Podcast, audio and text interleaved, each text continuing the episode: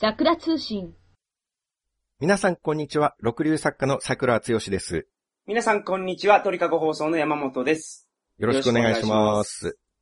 桜さん、バチェラージャパンについて言いたいことがあるそうなんですが、ということで、今回の放送も、ご存知、高知のドンファンの異名でおなじみ、 山本博さんと一緒にお送りしたいと思いますけれども、殺されるじゃないですか、それ。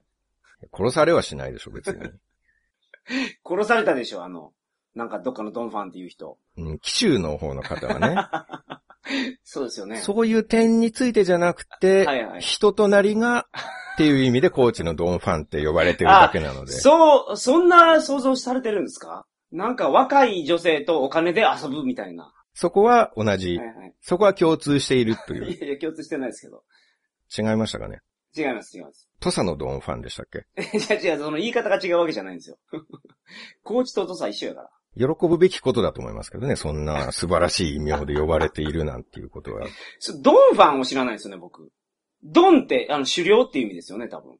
うん、まあそう、ドンキホーテのドンでしょうね。ドンキホーテのドンってそれなんですか同じでしょう。えドンキホーテですから、あれは。え、ドンキホーテってキホーテさんなんですか、じゃあ。あそうです、そうでなすんや。。ドンキホーテじゃなくて、ドンキホーテですね。あれみんな。なドンキドンキ言うから、ドンキかと思ってたら、そうなんですよ。まさかの。まあ、あのドンファンの異名がついてるっいやいやついててないけどねいうことはもはうい、素晴らしいっていうこあとですよ、であ、のドンファンっていうファンさんのこと知ってるんですかオリジナルのファンさんのことを。ね何した人なんですか、そのファンさんは。ドンファンですよ。いやだからドンファンですよ。ドンファン、はい。 ドン、ドンドン、ファンファン、ドンファンファンみたいな。何それ。全然知らないじゃないですか。あの、山本さんなんかはその、夜のお店に行くときにね、はいその女の子とあらかじめ落ち合ってから、ドンファン出勤なんていうことを ああ、よくされていたりするみたいですけどね。あ、同伴ね。同伴出勤ですね。はいはいはい、はいはい。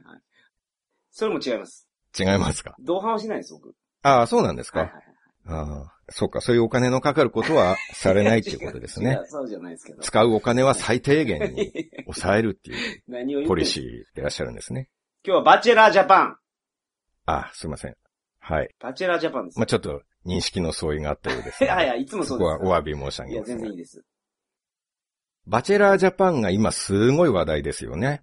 いやー、これ見てないんですよ。バチェラージャパンっていうのの、僕の知識っていうのは、うんまずバチェラージャパンっていう言葉を知ってます。なぜかっていうと、アマゾンプライムに入ってるんですけど、うんなんかの番組を見るときに、はじめになんか15秒ぐらい CM 流れるじゃないですか。はいはいはあい。の、なんか強制的に見せられ、見せらされる。うん。番組紹介 CM が。それで2回ぐらい見ました。バチェラージャパンってやってうんうる。んうん。で、昔バチェラーっていうのがあったと思うんですよ。これ見たわけじゃないですけど。うんそれはなんか話題になったんで、触りだけ知ってるんですけど、なんか金持ちのハンサムがいて、それを女の子が取り合いするんですよね。まあそうですね。はい触りとしてはそんな感じですね。もともと外国で始まった番組で、はい。世界225カ国で放送してるらしいんですけれども、うんうんうんうん大人気の番組で、それが日本版も作られたっていなるほう、ど。クイズミリオネア方式あーはーはーみたいな感じですね。はいはいはい。それが今、シーズン2が始まっているところなんですよ。オリジナルの方は。えっ、と、バチェラージャパンがですあ、ね。バチェラージャパンが。はいははいはいい。。今日本人でやるのがバチェラージャパンなんですけれどおーも、なるほどなるほど。今シーズン2が始まったということで、はい。地上波でテレビ CM もバンバン流れてますしあー、ほうほうほう。もう今あちこちで話題沸騰じゃないですか。ああ、そうなんや。今の時期もう世間はバチェラー一色じゃないですいか。やいや、ワールドカップでしょ。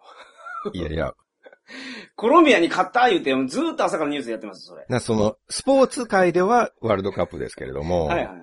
やまあワールドカップはちょっとマイナーですよ。どこがですそのか全体からしてみれ見れば、えー世の中の若者、まあ若者から、うん。お年寄りまで、統計を取ってみればどっちかというと、まあ世間はバチェラー一色っていうところがある。いやいやいや。えいや、まあ SNS とはかい、ネット記事とか見てても、うんまああとは世間の話題、バチェラー一色です ね。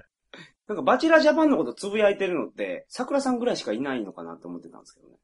もっといます いや、ほぼ全員バチェラーのことつぶやいてますね。そうなんですか。ははい。あ、はあはそのバチェラーがもう最高に立派な人で、あ、はあまずお金持ちなんですよね。はい。金持ちだけじゃなくて、こう外見も中身も備わっているっていう。おー男の僕から見ても、はいもうありえないぐらい素敵な男性。はいはいで、まあ個人的に親近感を持ったっていうのもありますし、はい。はい。そこで今回そのバチェラージャパンという番組の魅力、はい。もっと言うとバチェラーの魅力、はい。その彼の人としての素晴らしさっおーおーおていうところで気づいた点を皆さんにお伝えをしーたいんあであ、すなけれるどほも。ど。いいですね。いいですね。うんシーズン1と2とあるんですけど、はい。どっちの話しましょうかワンですね、それは、まずは。わかりました。じゃあ1で。でワンが好評やったからツーもできたってことですもんね。そういうことですね。はいじゃあ1の話をしますけれども、まあ1の原稿しか書いてないんですけどね。 ああ、よかった、ワンにして。ネタバレをしますので、ああ、なるほど。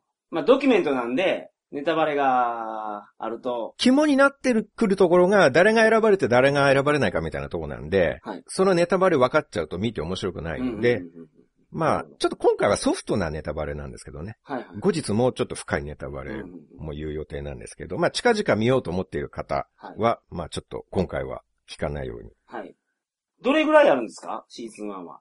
何話ぐらいシーズン20、えっと26はあるんですけれども、一応スタジオトークとかもあるんで、それを飛ばすともうちょっと凝縮ああ、なるほど。されますね。はい。はい。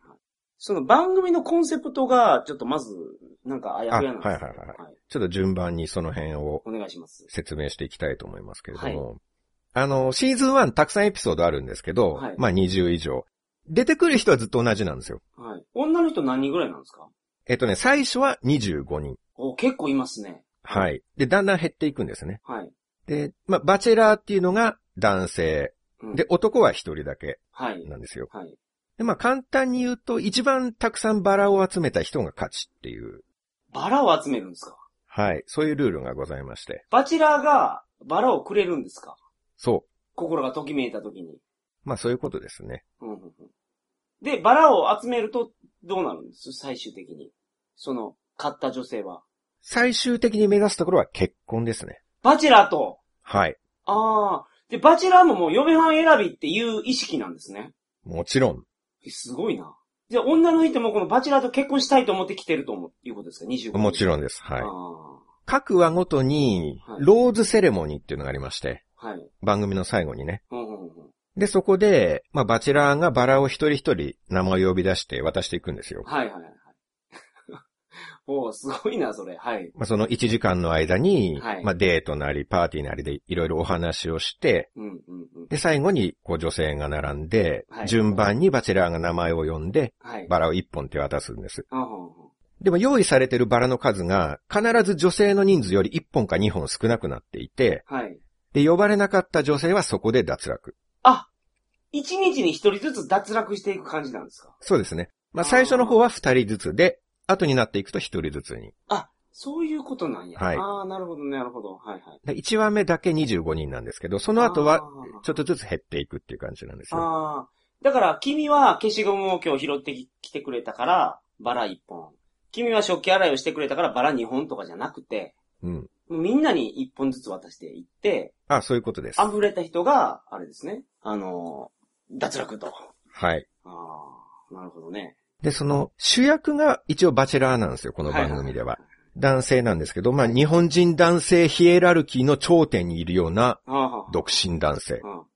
室伏浩二みたいな人ですかそれなんか、腕力だけの世界じゃない ですか。いやいやいやいや、語学も堪能ですよ、室あ、伏浩二はそっ。か。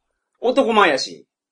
うん金メダルも持ってますよ、あいつ。男性の中の頂点に君臨しそうですけれども、ですよ。ね。はいはい。うん。室伏浩二よりも魅力的なんですかバチェラーは。うーん。まあ、それってあくまでなんか主観的な意見でしかないので、はいはいはい。こう、僕の口からどっちの方が魅力的だって いう判定をするのはちょっとあれなんですけれども、はいはいはいはい。あの、バチェラーはあくまで一般人というか、この時点では、はい。まあ女性もそうなんですけど、まだ世間からは全然知られていない、まあはい素人っていうんですか、はい。の方たちなんですね。うんうんなるほど。で、バチェラーは久保さんっていう35歳の男性なんですほうよ。ほうほうほうで、その、ちょっと彼のスペックと番組概要を合わせて、はい。バチェラージャパン風に解説をし ます。ああ、いいですね。お願いします。東大卒の若きカリスマ経営者、久保博武35歳。とにかく楽天的でチャレンジが大好きな性格だと思います。ほうほうほうほうあ、今のはバチェラー本人のセリフね。あはは、そうなんですね。あ、ははいい、なるほど、なるほど。ああ、今映画浮かびました。はい、ありがとうございま楽す。天的でチャレンジが大好きな、その挿入されてバチェラーの映像が。あそうですね。あの、はいわかりました、わかりました。はい。ちょっと自分でチャレンジが大好きな性格ですとか、ああそういう自己啓発書みたいなこと言っちゃうやつにろくなやつはいないっていう世の心理があるんですけれども、はい彼は言うのが許される人間ですからね。ああ、なるほどね。はい。中身が伴ってますから。はいはいはいはい。まあ、自他ともに認めるっていうやつそでうすね、そうそうそうそう。はいまあそれはその辺の旅好き学生とかニセリア銃 が虚勢を張るために言うのとは全然違います。なるほど。はいはいはい。あちょっともう一回いきますね。はい。東大卒の若きそっカからリ行スくのマ経営者、久保博武35歳。はい。とにかく楽天的でチャレンジが大好きな性格だと思います。甘いマスクでスポーツ万能、その上ビジネスの才能も合わせ持つ。結婚相手としてパーフェクトな男性。そんなバチェラーのもとに日本全国から選び抜かれた25名の花嫁候補が集結。過酷な恋愛サバイバルを繰り広げる。おうおうおういいですね。これで分かったでしょすごくいいですね。なんかバーチャルジャパンの雰囲気も伝わってきました。今のナレーションだけで。ですよね。はいはいはい。素晴らしい。すべてを今説明しましたよね。いいですね。まあ、とにかく結婚以外の全てに恵まれたセレブな独身男性。それがバチェラーなんですよ。あ久保さんっていあ。う。はいはいはい。東大卒でイケメンで起業家でスポーツマン。うん。キックボクシングとか剣道とかやってるんですよ。すごいな。じゃ強いんや。フィジカルも強いと。はい。うん。完璧な男とはもうこのこと。はいはいはいはい。そのバチェラーが毎回女の子たちとはいカクテルパーティーで会話を楽しんだり、はい。あちこちにグループデートに行ったり、はいはいはい。あるいはマンツーマンでデートしたりして、ほうほうほうほで、だんだん女の子はううん。減っていって、はい。最後に残った女性と結婚するっていう。えー。まあ女性は全員バチェラーを狙ってるんです。はいはいはい。もう最高の男性ですから、うんうんうん。そこで結構女の争いみたいなものも出てくるんですよ。ああ、衣装を隠したり。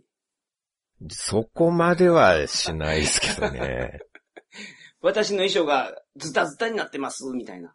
うーん。明らかにドキュメントで密着されてるの に、ライバル。ルの服ズタズタに切るやついないと思いますけど、ああ、そうですね。話をする取り合いみたいな。結局、バチェラー一人だから、もう一人一人、それぞれ話す時間がもう限られちゃうっていうか、争っていかないと話せないんですよ。なるほど。だから、いい雰囲気で誰かと話してるところに入っていったり、うん。無理やり入っ割り込んでいったりっはいはい。ていうか、二人が最高潮に盛り上がっていたその時、なんと松永ゆり子が乱入。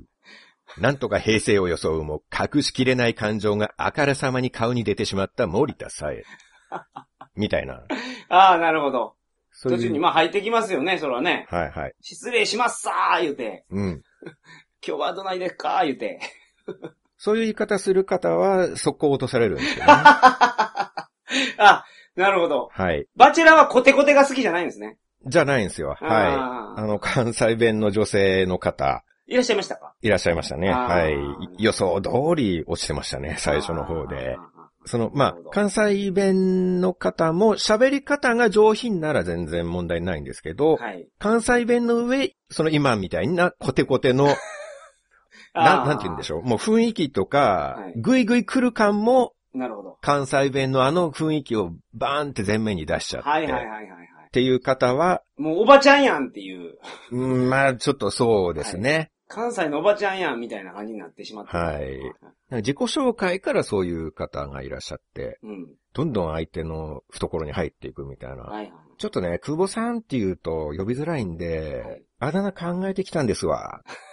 あー久保っちとヒロ君と、どれがええですか選んでください、みたいな。あーなんかそういうぐいぐい、なんか相手のパーソナルスペースに踏み込んでいく感じうのん、。なるほど、なるほど。関西の喋り方でも、そこが上品だったら全然喋り方は問題ないと思うんですけどね。あーはいはいその態度までそうなってしまうと、やっぱり最初の方で落ちてていきますよね。ああ、なるほど。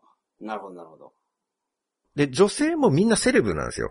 へえ、あ、そうなんですね。うん。美しい方たちがやっぱり集められている。はい。あ外見だけじゃないんですね。そう。うん。何しろ日本全国から選び抜かれた花嫁候補たちですから、職業もセレブな職業の方ばっかりで、うんうんうん女子大生とか、ウェイトレスとか、モデルとか、はい。テレビタレント、レースクイーン、うん。シンガー、着付け師、おーレポーター、フードコーディネーター、はいはいはい。愛犬家、愛犬かはい。 ああ。はインナービューティーアドバイザー、いはいはい。セレブな感じでしょ。うん、全部なん、か、あの、ロハスな感じがしました。ロハスな、はいはどういう感じですかい。いやいや、そんな、インタ、インナーマッスルコーディネーターでしたっけインナービューティーアあドそバれイザー、それね。それそれ。それロハスな感じです。インナービューティーアドバイザーとフードコーディネーターだけじゃないですか、ロハスな感じがするのは。いや、他にもあったと思そのいま二すつだけよを。。そうですか、はいはいはい。着付け師、ああ、ロハスですね。愛犬家、愛犬家もロハスですね。ロハスです かロハスですね、はいはい。ロハスの意味もよくわかんなくなってきましたレースクイーンロハスですかレースクイーンはロハスじゃないな。あ、そうですか。はい、はい。違いは何なんですかロハスっていうのはまあ雰囲気でしか抑えてないですけど、まあレースクイーンは僕のそのロハスな雰囲気には入ってないです。入ってないですか、はいはいはい。ギャルはどうですかギャルもロハスじゃないですね。じゃないですか、はいはい。ギャルもいるんですよ、一人。え、黒ギャルですかちょっと、どっちかっていうと、朝黒いよりかな、肌としては。おー、いいっすね。ああ、そうなんですか。うん。ゆきぽよ。ゆきぽよって言うんですね。 はい。ゆきぽよ。ああ、いいなえギャル語喋るんですか喋り方も完全ギャルです。ええめっちゃ楽しい。運動って聞いてマジ下げーって思ってたけ ど、超上げーって言うんですよ。ー、ああ、いいっすね。これはバブルサッカーっていうアクティビティの後だったんですけあど、あ、ね。はあ、はあ、はまあ見た目もあ、はい。キャバ嬢ヘアっていうんですか、うんうんうんあの金髪でくるく縦るのはい巻いた。そうそうそうそう。んんんゆきぽよの職業はカリスマ動画クイーンですね。 YouTuber ですか、それは。知りま せん。それは書いてなかったですけど、カリスマ動画クイーン。まあでも動画といえば今時 YouTube なんじゃないですかね。そうですよ。はいはいうん。まあ、カリスマ、カリスマ動画のクイーン、うんうんうん。もしくは動画クイーンのカリスマ。まあ、そっちでしょうね。そうですかそ。っちでしょうね。はい。もしくは、スマ動画クイーンのカリかもしれない。 違うでしょう。そうか。動画クイーンのカリスマなんですね。はい。はい。そうです。で、バチェラーが毎回デートの場所とかも用意するんです。ほうほうほうほうほで、女性はこういう場所に来るとこういう一面を出すから、う。うん。そこで各自の内面を査定しようみたいな。はいはいはいはい。まあ、バチェラーとしても本気なんですよね。だって、嫁はん探してるんですから。はい。それは真面目にやらないと。うん。はいはい。東大卒ですから、はものすごい頭がいいわけですよ。うんうんうんうん。だからその、緻密な評価、査定っていうか、はいはいはい。冷静なんですよね。ああ東大式でそれやるんですね。東大式の査定を。おそらくそういうことなんじゃないですかね。うん、はいはいはい。で毎回バチェラーは常にメンバーを観察して評価する。はいはいはい。例えば沖縄に行ったりするんですほね。うほうほうほう。みんなで。はい。はい。今回はなんと沖縄デート です。沖縄だと海のアクティビティだったりとか、はいはいはい。普段と違う遊び方、非日常感を楽しめます。はい。こういうガラッと違う環境になった時に、彼女たちがどんなギャップ、変化を見せてくれるのか、そんなところをすごく楽しみにしています。はいはいはいはい。すみません、さっきなんか効果音入ったんですけど、あれもあの、桜さんがあの、ご自身で作っていただいてることですかあ、これはですね、えーっと、っていう、はいはいはいはいはい。途中に入るその効果音なんですね。これは BGM ですね。ああはあはあはあ。だいたい楽しい場所に行くときに、はいはいはいそのスタートで、っていう BGM がああ。来るんですよね。っていうか、桜さん、口笛めちゃめちゃうまいっすね。口笛大特技ですね。すごいですね。 そんな隠れた特技が。すごいですかすごいと思います。僕それできないですね。すごいそうですか。本当にすごいはいはいはい。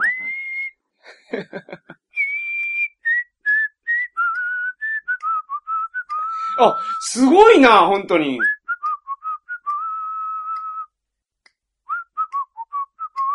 すごいっすね。え、ほんま、じゃあドレミアソの人とかできるんですね、口笛で。それはできますよ。すごいすごいできるでしょ、この。いや、できないっすよでき普ない。通できい。ないんじゃないですかあそうですすかごい。はい。はい、あやってみてください。いや、絶対無理。音出るかな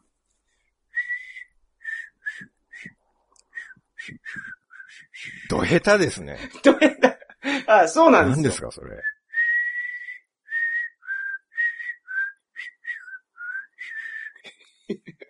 あ、桜さんは音程が出てるだけじゃなくて、声量って言うんですか、まあ、声じゃないから何っていうのかわからないけど、音の幅もすごいありますね。そうですね。だからなんて言うんだろう。友達が少なくて、いつも一人でいることが多い人間 は、口笛とか上手くなりますね。あ、そうなんですか。はい。自分で自分を盛り上げるっていうことが必要なんで、はいはいはい。一人遊びっていうんですかはい。自分を高めるためにこういうのが上手くなったりしますね。で、その、バチェラーの言葉聞いてました、今の。いや、口笛に、口笛ない、口笛に全部持ってかれました。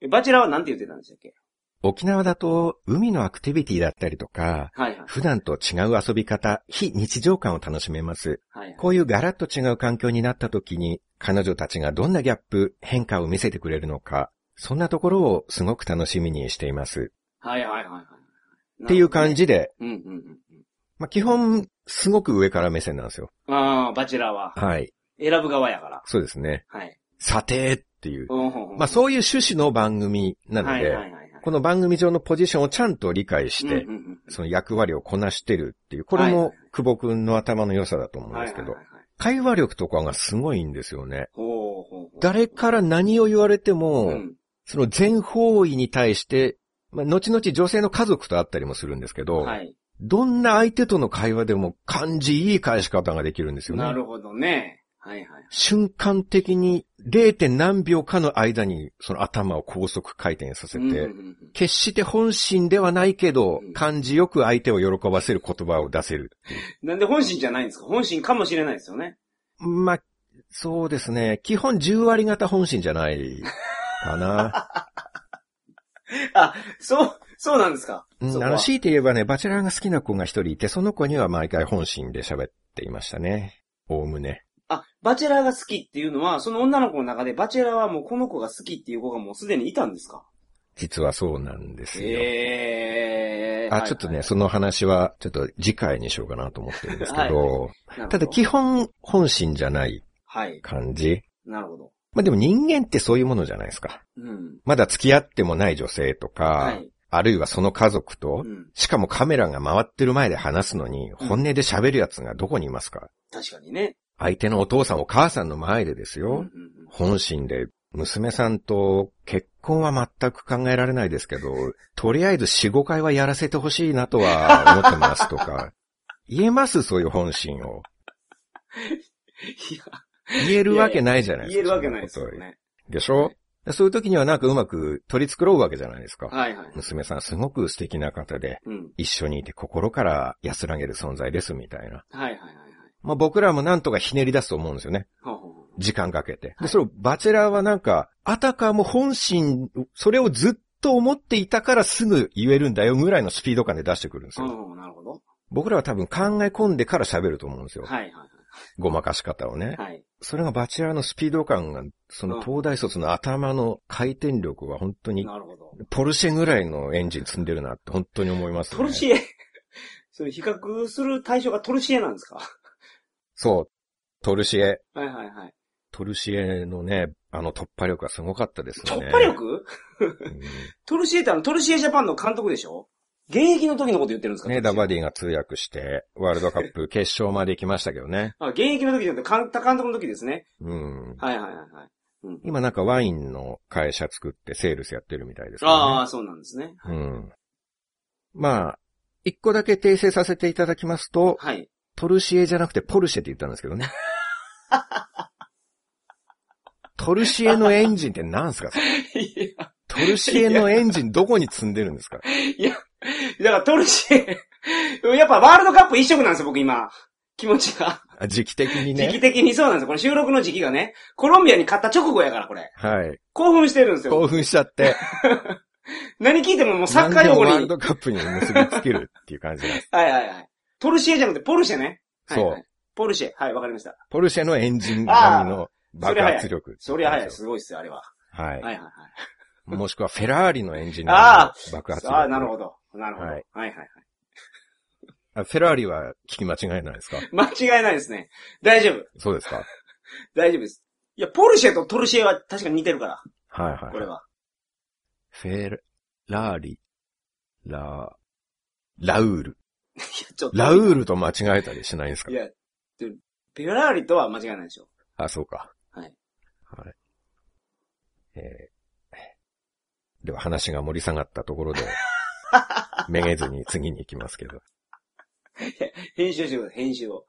最初なんて1対25なんですよ。まあね、初めは女の子が25人いるわけですから。はい。 1対25でうん、一人ずつ個室で話すとかじゃなくて、うん一斉にカクテルパーティーとかなんはですいよ。はいはいはい。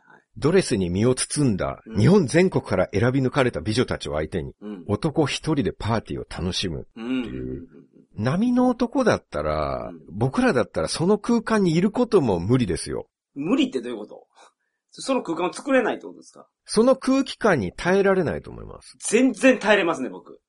あーはい、喜んでって感じや。すごいなすごいですか僕は無理 です。だって僕は選び抜かれた美女じゃなくても、うん普通の女性がいて、しかも男性も同じぐらいいるパーティーでも居づらい ですもん。どうしていいかわからなくて、壁の花となってあ、ーサンシャイン牧場とかやり始めちゃいますからね。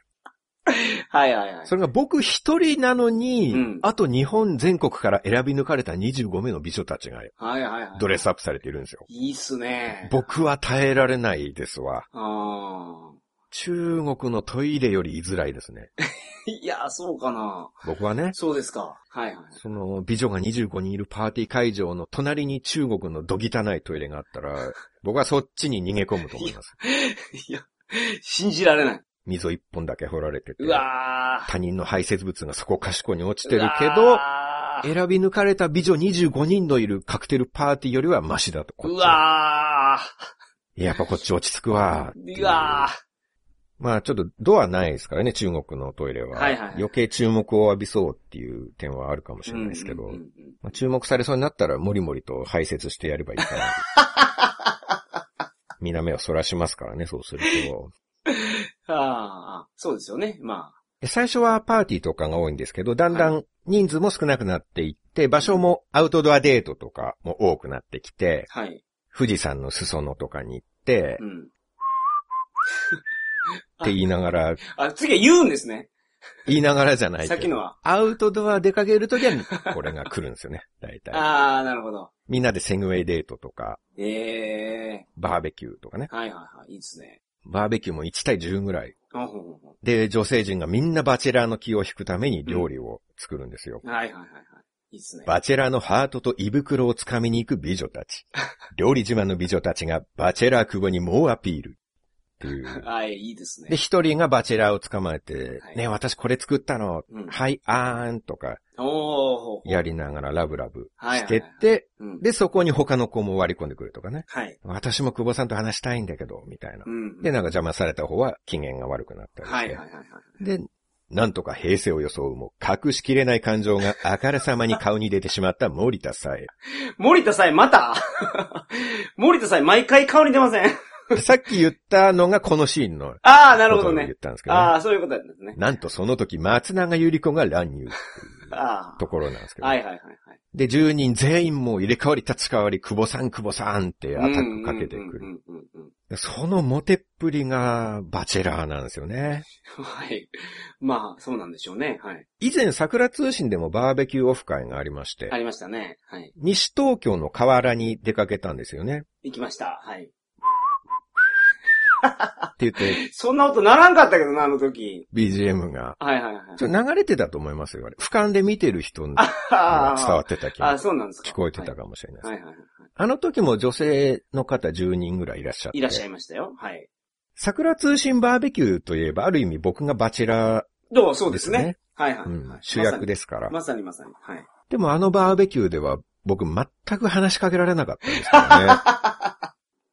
参加者の皆さんが輪になってワイワイ言いながら食べてるんですけど、その輪の外に僕いましたからね。ああ。ちょっとバチェラーレベルが低かったんじゃないですか。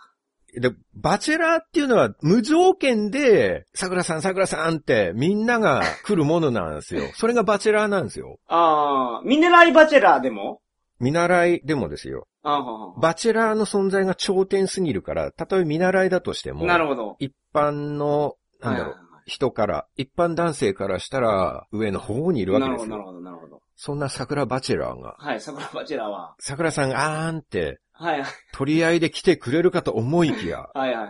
仕方です よ。どんなバチェラーですか、これ。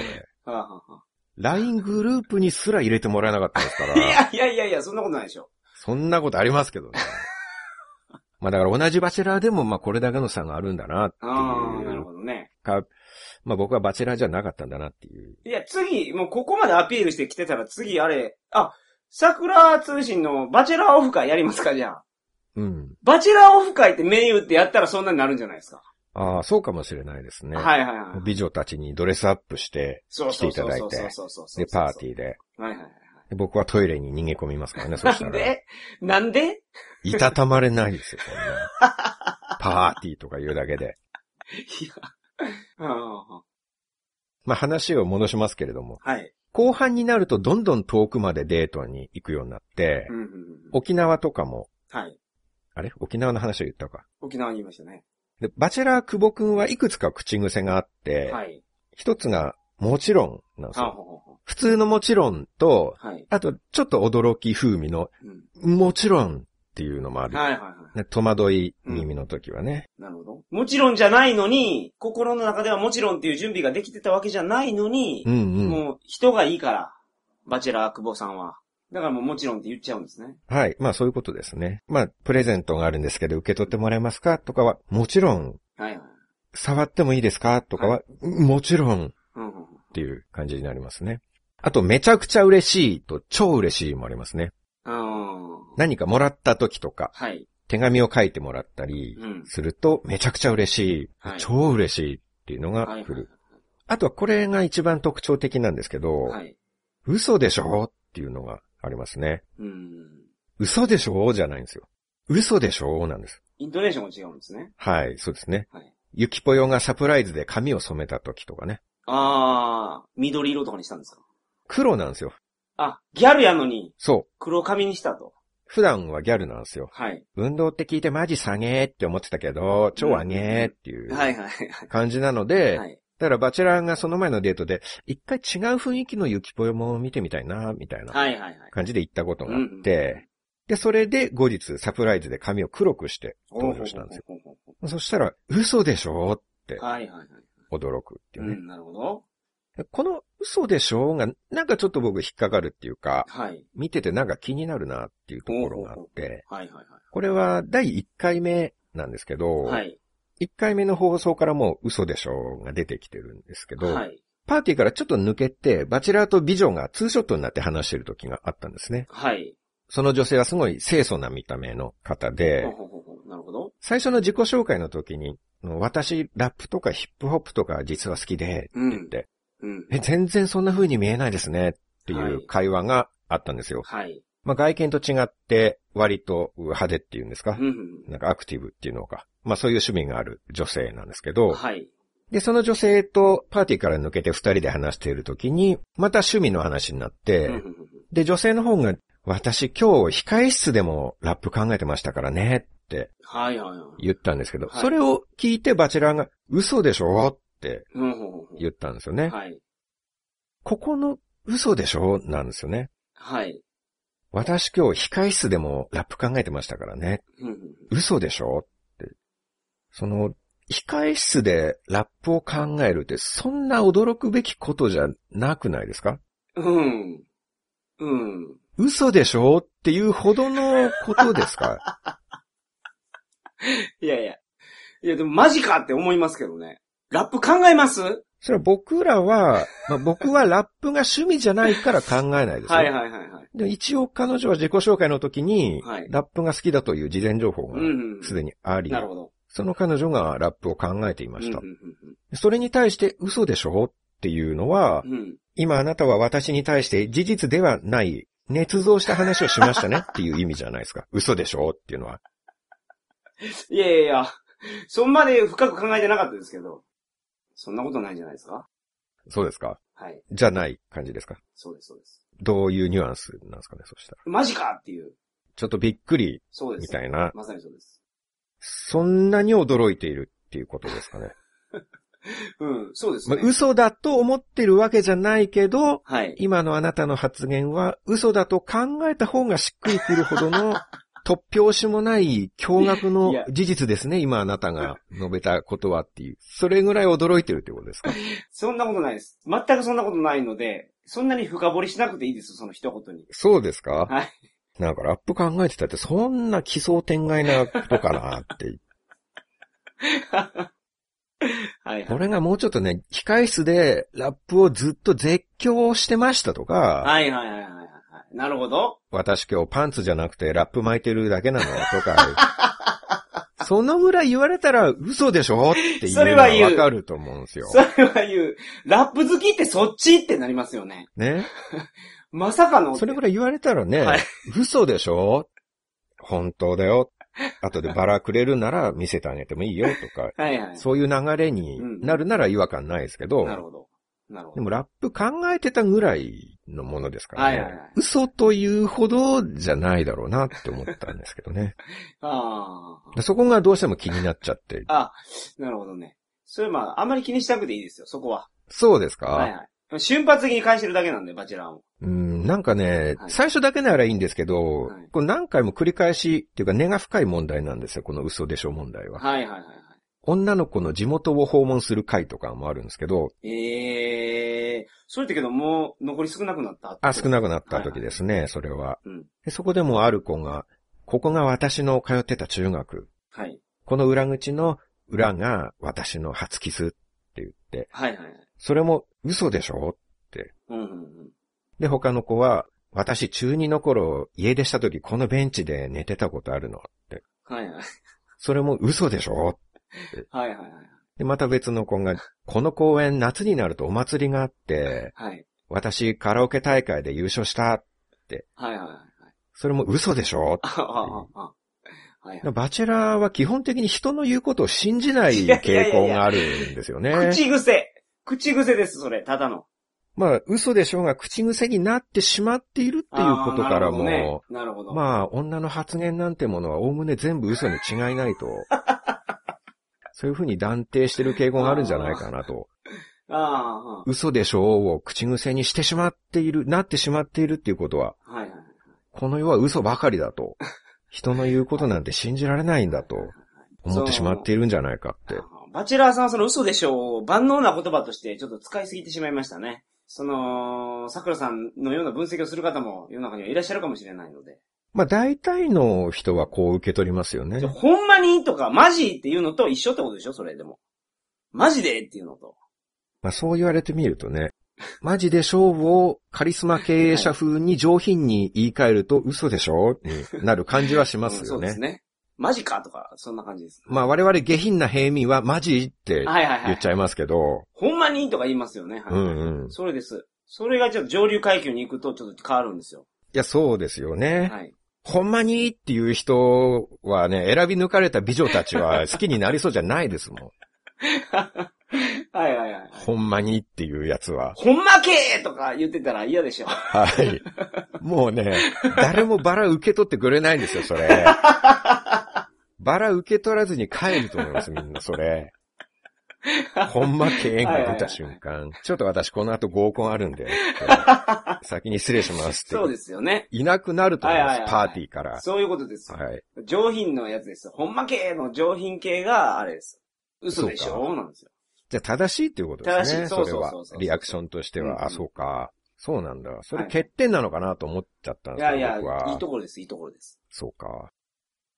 まあでも本当にバチェラーはかっこいいんですよ。あーはーはなんか見ててもう人間ができすぎてーて、はーはい。 見てても嫉妬を飛び越えていくっていうか、あーそうなんですね。うんはい悔しいとか、はい。なんでお前ばっかりみたいな嫉妬すら感じさせない、ほうほうほすがすがしいくらいのレベルの高さうがはいはい。あるんですよ。あまりにいい男すぎて、はいはいはい。もう自分と同じコートに立ってないから、はい腹も立たないんですよ、もう。はんはんはんはコオロギはパンダに嫉妬しない、みたいん いやそんなに差があるんですか な。ですコね。オロギとパンダぐらい。うん、別のものですから、うん自分と比べてクソーみたいなのがなくて、見てても全然腹立たないんですうよ。んうんうんで、その、美女全員にモテるだけじゃなくても自然にかっこいいセリフとか、うん。優しいセリフを女の子にかけられるんですね。はい。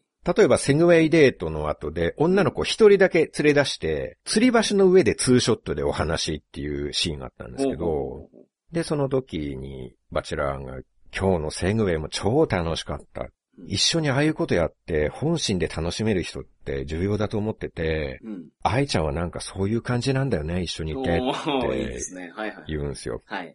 で、そうするともう愛ちゃんが、やったーって言ってうん、喜んで、はいはいぴょんぴょん飛び跳ねるんですね。はいはい。愛ちゃんも可愛い。はい。そう、すごい可愛いんです。はい。で、飛び跳ねると吊り橋だから揺れるんですよ。はあはあはあはで、そこで、あー、怖い、揺れてるみたいあ。にはいはい。なって。うん。で、バチェラーが笑いながら、もうさりげなく愛ちゃんをかばうように、こう背中に手を回して、うん。で、大丈夫だよ、みたいに。安心しろよ、みたいおうに。自然に女の子を支えてあげる。いいですね。で、二人の距離がもっと縮まるみたいな。うんもうんうんうん。うテレビドラマのようなうん、美男美女の微笑ましいワンシーンなんで確かすにね。ね。はいはいはいはい。僕は見てて、今すぐ吊り橋を切りたくてたまらなくなりましたね、もう。嫉妬してるじゃないですか、じゃあ。もう愛ちゃんが、やったーってぴょんぴょん飛び跳ねてるとこで巨大バサミで吊り橋をジョキーンって切断して、 はいはいで、インディ・ジョーンズ魔球の伝説みたいに、ああ吊り橋真っ二つにして、ありましたね。はいはいはいはい。で、バチェラーが嘘でしょーって叫びなあがー叫びながら、はい、落ちていくんですら、ね。はい。そういう展開を心から望みま したね。テレビにそういう機能つけてほしいなあ、吊り橋切る機能。と。はい。はい。まあ今はもう D ボタンとかあるじゃないですか。はいはいはい。インタラクティブになってますそねうそうそうそう。。双方向性が求められる時代はでいすかはらいはねい。。はいそうですよね。それが大事ですから、はい。 D ボタンを押せば吊り橋を爆破できるような、そういうユーザーフレンドリーな機能をつけてほしいなと思いますよ。はいはいはいはい。アマゾンの開発力ならできるんじゃないかと思うんですよね、ああ、まあゲームやったらマルチエンディングありますから、いつの日かできるかもしれないですうん。ね。テレビでも、はいはい。それ搭載したらもう本当にバチェラージャパン視聴率めちゃめちゃ上がると思いますよ。 知らない人がいない番組になると思います。あーみんなそんなに爆破したくなるんですか見てたら。みんななると思います。ああ、あと、雪山デートとかもありまして、はいはいはい。これ北海道なんですけど、ほうほうほうその時はね、グループデートで4人の女の子を招待したんですね。はいはい。で、その時はバチェラーが一人で雪の上で待ってて、はい。そこに選ばれた4人が到着するんですよ。うん。まあ何人か指名されるんですけどね。グループデートの時は。はい。ゆきぽよもその時はいたんですけど、ああ、ほうほう最後まで粘ってたんですね、ギャルは。ゆきぽよ結構最後の方まで残ってましたね。はいはいはいはい。で、その4人の女性は車から降りて、うんバチェラーの姿を見るなり一斉に、久保さんって叫んで走っていくんですよ。はいはいはい。で、一斉に走っていって、4人同時にバチェラーに抱きつくんですよね。うんうんうんうん。で、バチェラーは、あはははとか笑いながら4人を受け止めるんですよ。はい。もう本当に微笑ましい、ああ、ほうほうなんか惚れ惚れするシーはいンなは。いんですね。ですね。このバチェラーの魅力に美女だけでなく視聴者もノックアウト。うんうんうん。選び抜かれた美女が何人も一斉に抱きつく男。はい。勝ち組トーナメント全国大会優勝の男ですよ。まあそうでしょ土方歳三以来のモテっぷりっていうね、う。 ああ、土方歳三モテたらしいですからね。だから土方歳三以来200年ぶりに登場したモテ男がバチェラーですよ。あで、まあ嫉妬とかじゃないんですけど、あ。はい。これもね、落とし穴機能欲しかったなと思って。ああ、僕もそのなんか一斉に走り出すっていうところで、うん。まずその落とし穴って面白いなって想像してしまいました。。ああ、やっぱりそうですよね はいはいはいはい。視聴者的にはそれを望みますよね。はい。だって車降りて走っていくんでしょうんうん。もうそんなんめちゃめちゃあるじゃないですか、その落とし穴があって。バーンと落ちるの。ですよね。じゃあやっぱりその機能 Amazon さんぜひ、確かに。これだけね、うん多くのユーザーが望んでるんですから、うんうんうんそうですね。ま僕はその、走ってる途中じゃなくて、はいできればその、女の子4人が駆け寄って抱きついて、はい。で、バチェラーが、はははって、受け止めた瞬間に、うん。まあ、ちょっと後ろに下がるんで、そこで。ああ、バチェラーごと落とすんですか、もちろん。はあい。バチェラーごと、バチェラーがちょっと交代した時に、そこで落とし穴ガバンってあ。開けて、はいはいで、全員ズドーンって雪と一緒に落下して、はい。で、落とし穴の床、そこはさらに滑り台になってるんですよ。はいはいはいはい。で、そのまま雪山をね、さーって滑り降りていくんです。はいはいはい。